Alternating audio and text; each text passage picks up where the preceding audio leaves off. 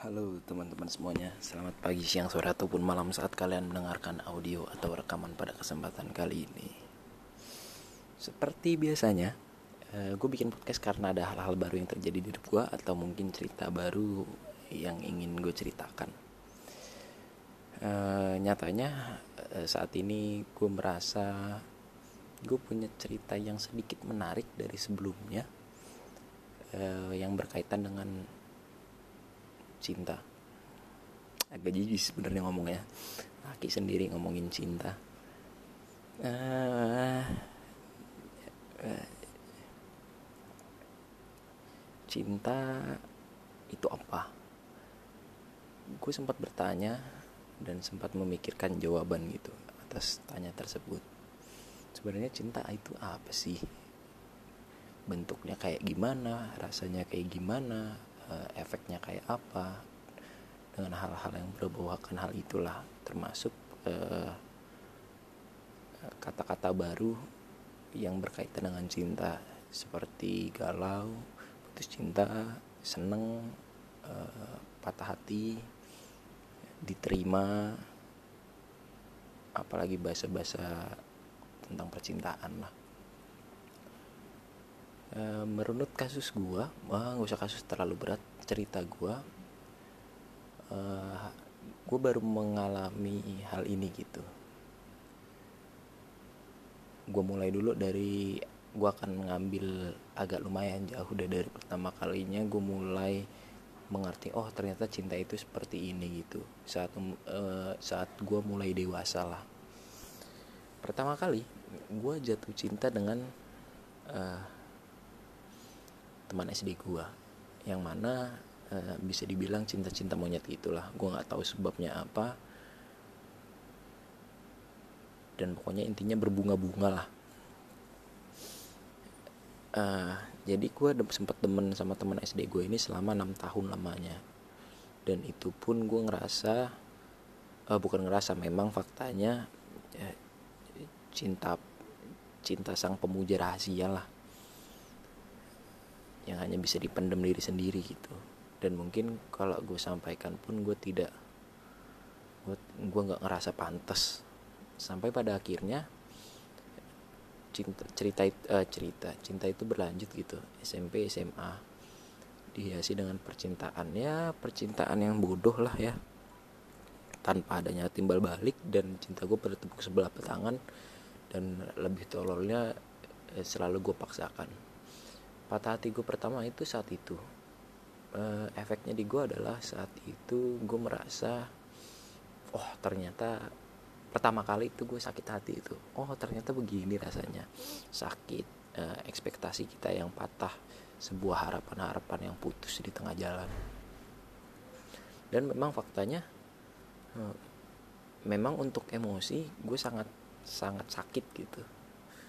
Kesempatan pertama gue mengenal cinta gitu kemudian dari SMA uh, eh, kuliah fase-fase awal kuliah gue sempat jatuh cinta lagi. Nah di fase jatuh cinta gue yang kedua ini emosi gue lebih stabil dan gue punya banyak pelajaran akan cerita gue yang pertama. Jadi banyak pendapat dan keinginan gue yang tidak gue sampaikan karena jatuhnya nuntut ngerinya begitu. Dan gue ngerinya uh, banyak hal-hal yang bukan timbal balik bukan timbal balik bukan dia menerima seutuhnya tapi merasa kasihan. Akhirnya gue beri sekat-sekat yang sebaiknya gue lempar sebaiknya gue beritahu atau sebaiknya gue pendam sendiri gitu. Gue memeta-metakan lagu mempola-polakan. Ada beberapa kejadian atau beberapa cerita yang gue petakan lah intinya begitu. Sampai pada akhirnya di tengah jalan uh, gue berasa dihianati. Karena memang gue tidak menyatakan. Dan yang kedua mungkin karena uh, dulu gue ngerasa dia tuh teman gue banget gitu. Apa pun gue cerita ke dia dan apa pun dia cerita ke gue meskipun tidak ada ikatan. Cuman gue ngerasa kalau nggak jadi pacar senggangannya sahabat. Dan setelah beberapa belakangan ini gue ngerasa gue dimusuhin sama dia padahal gue nggak tahu sebabnya apa. Jadi gue chat nggak dibales gue reply storynya nggak dibales. Jadi gue ngerasa oh ternyata mendapatkan pengalaman baru yang seperti ini itu memberi sekat memberi jarak efeknya pun sama gitu. Hanya akan ditinggal-tinggal juga. Ditinggal tanpa ada kepastian. Uh, by the way untuk cerita yang pertama tadi cerita uh, cinta pertama gue itu gue menyatakan dan ditolak. Untuk cerita yang kedua ini uh, gue hanya memberikan kisi-kisi itu. Nggak direspon dan akhirnya hilang kontak. Masuk ke fase gue cerita ketiga. Cinta ketiga. Nah, di cinta ketiga ini dua dua cinta yang pertama itu adalah bener-bener berbunga-bunga gitu. Bener-bener menggebu-gebu dan gue bener-bener ngerasa oh ternyata jatuh cinta itu seperti ini bukan hanya sekedar perasa untuk bukan hanya sekedar penasaran. Tetapi di fase yang ketiga ini gue ngerasa tidak berbunga-bunga dan gue tidak merasa penasaran.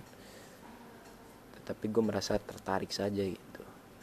Dan mungkin gue merasanya kayaknya kalau lu lebih terbuka sama gua atau lu lebih ceri uh, lu mau nganggap gue sebagai teman dan memulai cerita gue ngerasa akan lebih baik gitu.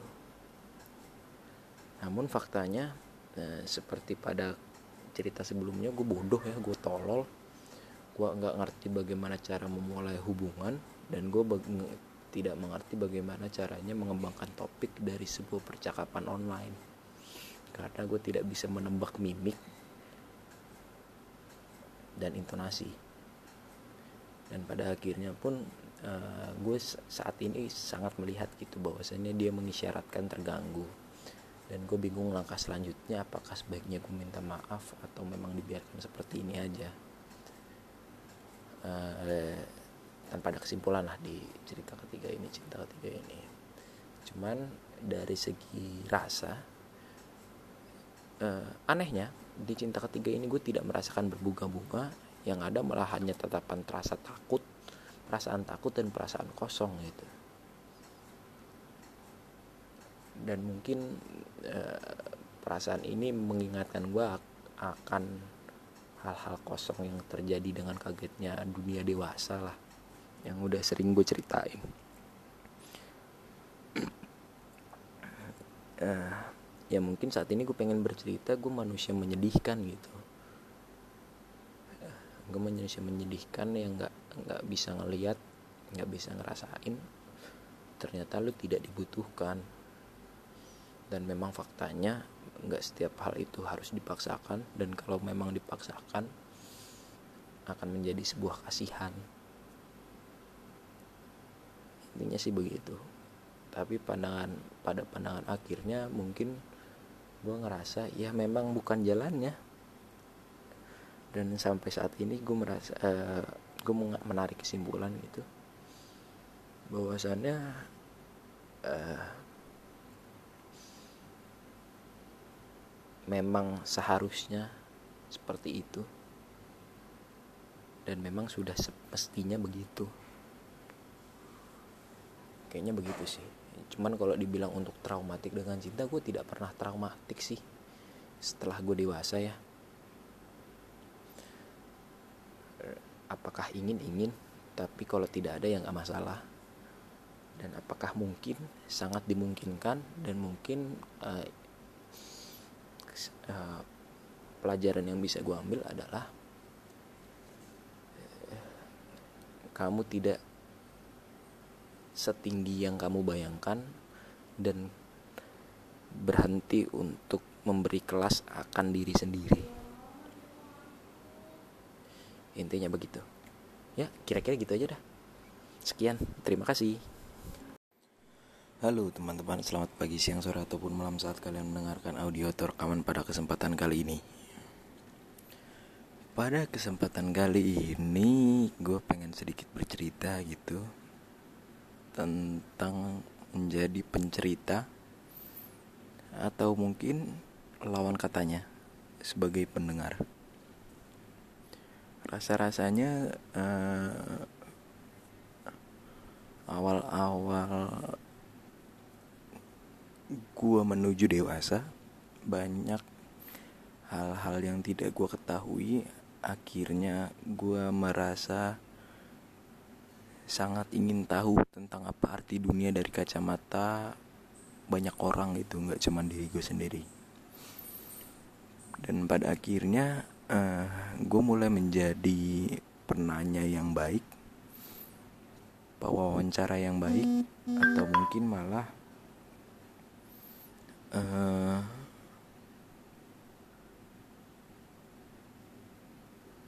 murid yang baik. Dari setiap sebuah pertemuan pasti nyatanya gue akan menjadi si penanya lalu uh, beberapa tahun atau beberapa waktu setelahnya kondisi yang gue alami berbeda. Gue merasa cukup untuk mendapatkan banyak informasi dari sudut mata sudut pandang orang lain kacamata orang lain sampai akhirnya gue berhenti untuk bertanya seperti apa hidup pada orang lain akhirnya gue mulai berkontemplasi dengan diri gue sendiri untuk menemukan makna hidup dari diri gue pribadi yang mana sudah diketahui oleh kita semua eh sorry yang mana sudah diketahui oleh gue pribadi uh, yang mungkin udah gue pernah ceritakan di podcast ini uh, makna hidup bagi gue pribadi adalah sebagai pemantik untuk orang lain atau sebagai jembatan. Caranya adalah menikmati proses yang gue alami tanpa perlu tan eh tanpa perlu tanpa peduli apa nanti hasilnya nanti. Yang jelas dengan menikmati proses saat ini gue bisa menikmati dan paham apa artinya hidup. Eh, jadi di beberapa waktu setelah gue menjadi penanya yang baik adalah gue menjadi pembicara yang agak menyebalkan. Kenapa gue bilang begitu?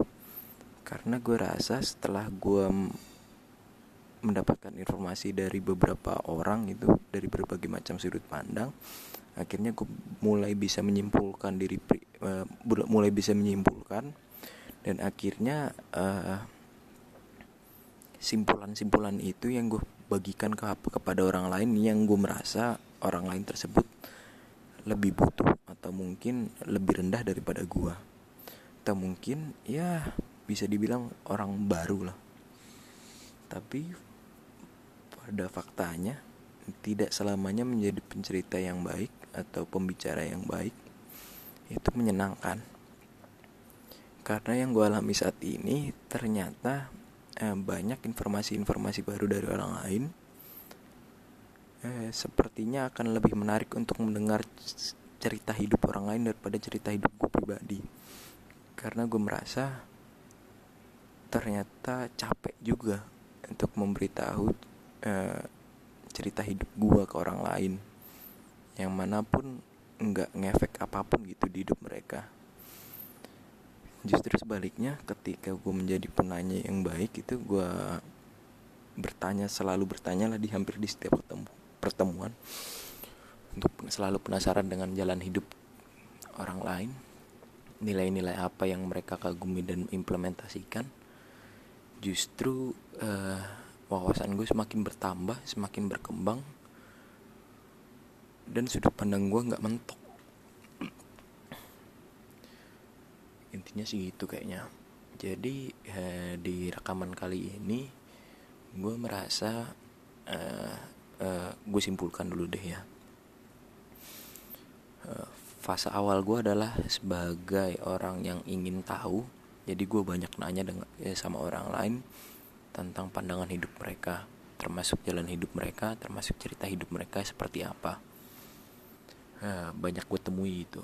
Orang-orang eh, banyak orang-orang yang gue temui gue gue tanya kisah hidup dan nilai-nilai yang mereka anut di hidupnya mereka lalu jawaban-jawaban mereka gue implementasikan di hidup gue kemudian eh, fase setelahnya adalah gue merasa cukup dengan cerita orang lain maka gue mulai menyusun nilai-nilai yang ada di gue pandangan hidup gue dan jalan hidup gue dan akhirnya sampai ketemu pakem. Nah pakemnya itu gue mulai ceritakan ke orang lain jadi gue tidak penasaran lagi dengan cerita-cerita orang lain. Kurang lebih begitu intinya. Dan dari kedua fase di dia eh, fase yang sudah gue jabarkan gue dapat mengambil kesimpulan dari sisi baik atau sisi buruk atau seenggaknya eh, dua macam perbedaan lah. Kalau dari segi si penanya yang mana dengan kasusku pribadi ya, kalau dari segi si penanya uh, keuntungan yang gue ambil atau manfaat yang gue dapat adalah semakin banyak pandangan-pandangan baru wawasan-wawasan baru yang mana membuat gue untuk semakin berintrospeksi gitu. Apakah memang nilai ini yang ingin gue ambil? Apakah jalan ini yang ingin gue ambil? Atau mungkin sekedar mendengar cerita mereka yang mana menurut gue sangat menarik gitu e, namun minusnya menjadi si penanya adalah terkadang mm, banyak menemukan cerita-cerita yang tidak menarik namun dibesar-besarkan. Sehingga e, membutuhkan lumayan banyak energi untuk ngimbangin. Di satu sisi uh, menja menjadi pencerita yang baik uh, untungnya adalah dengan semakin banyak gue bercerita semakin banyak gue bertanya apakah memang eh, nilai-nilai uh, tersebut memang sudah gue jalani ataukah memang nilai-nilai tersebut yang gue ceritakan masih relevan. Jadi agak lebih banyak berkontemplasi dan justru dengan gue bercerita ke orang lain gitu gue semakin yakin dengan nilai-nilai yang gue pilih tapi di satu sisi gue merasa bimbang dan gue merasa ragu karena uh, apakah memang cerita gue ini menyenangkan atau menyebalkan. Dan mungkin di satu sisi gue merasa uh, ketika gue menjadi pencerita maka kemungkinan besar gue akan lebih mudah untuk dibenci orang lain karena gue tidak ditanya. Kurang lebih begitu nah, dari rekaman kali ini. Udah kayaknya gitu aja. Terima kasih. Sekian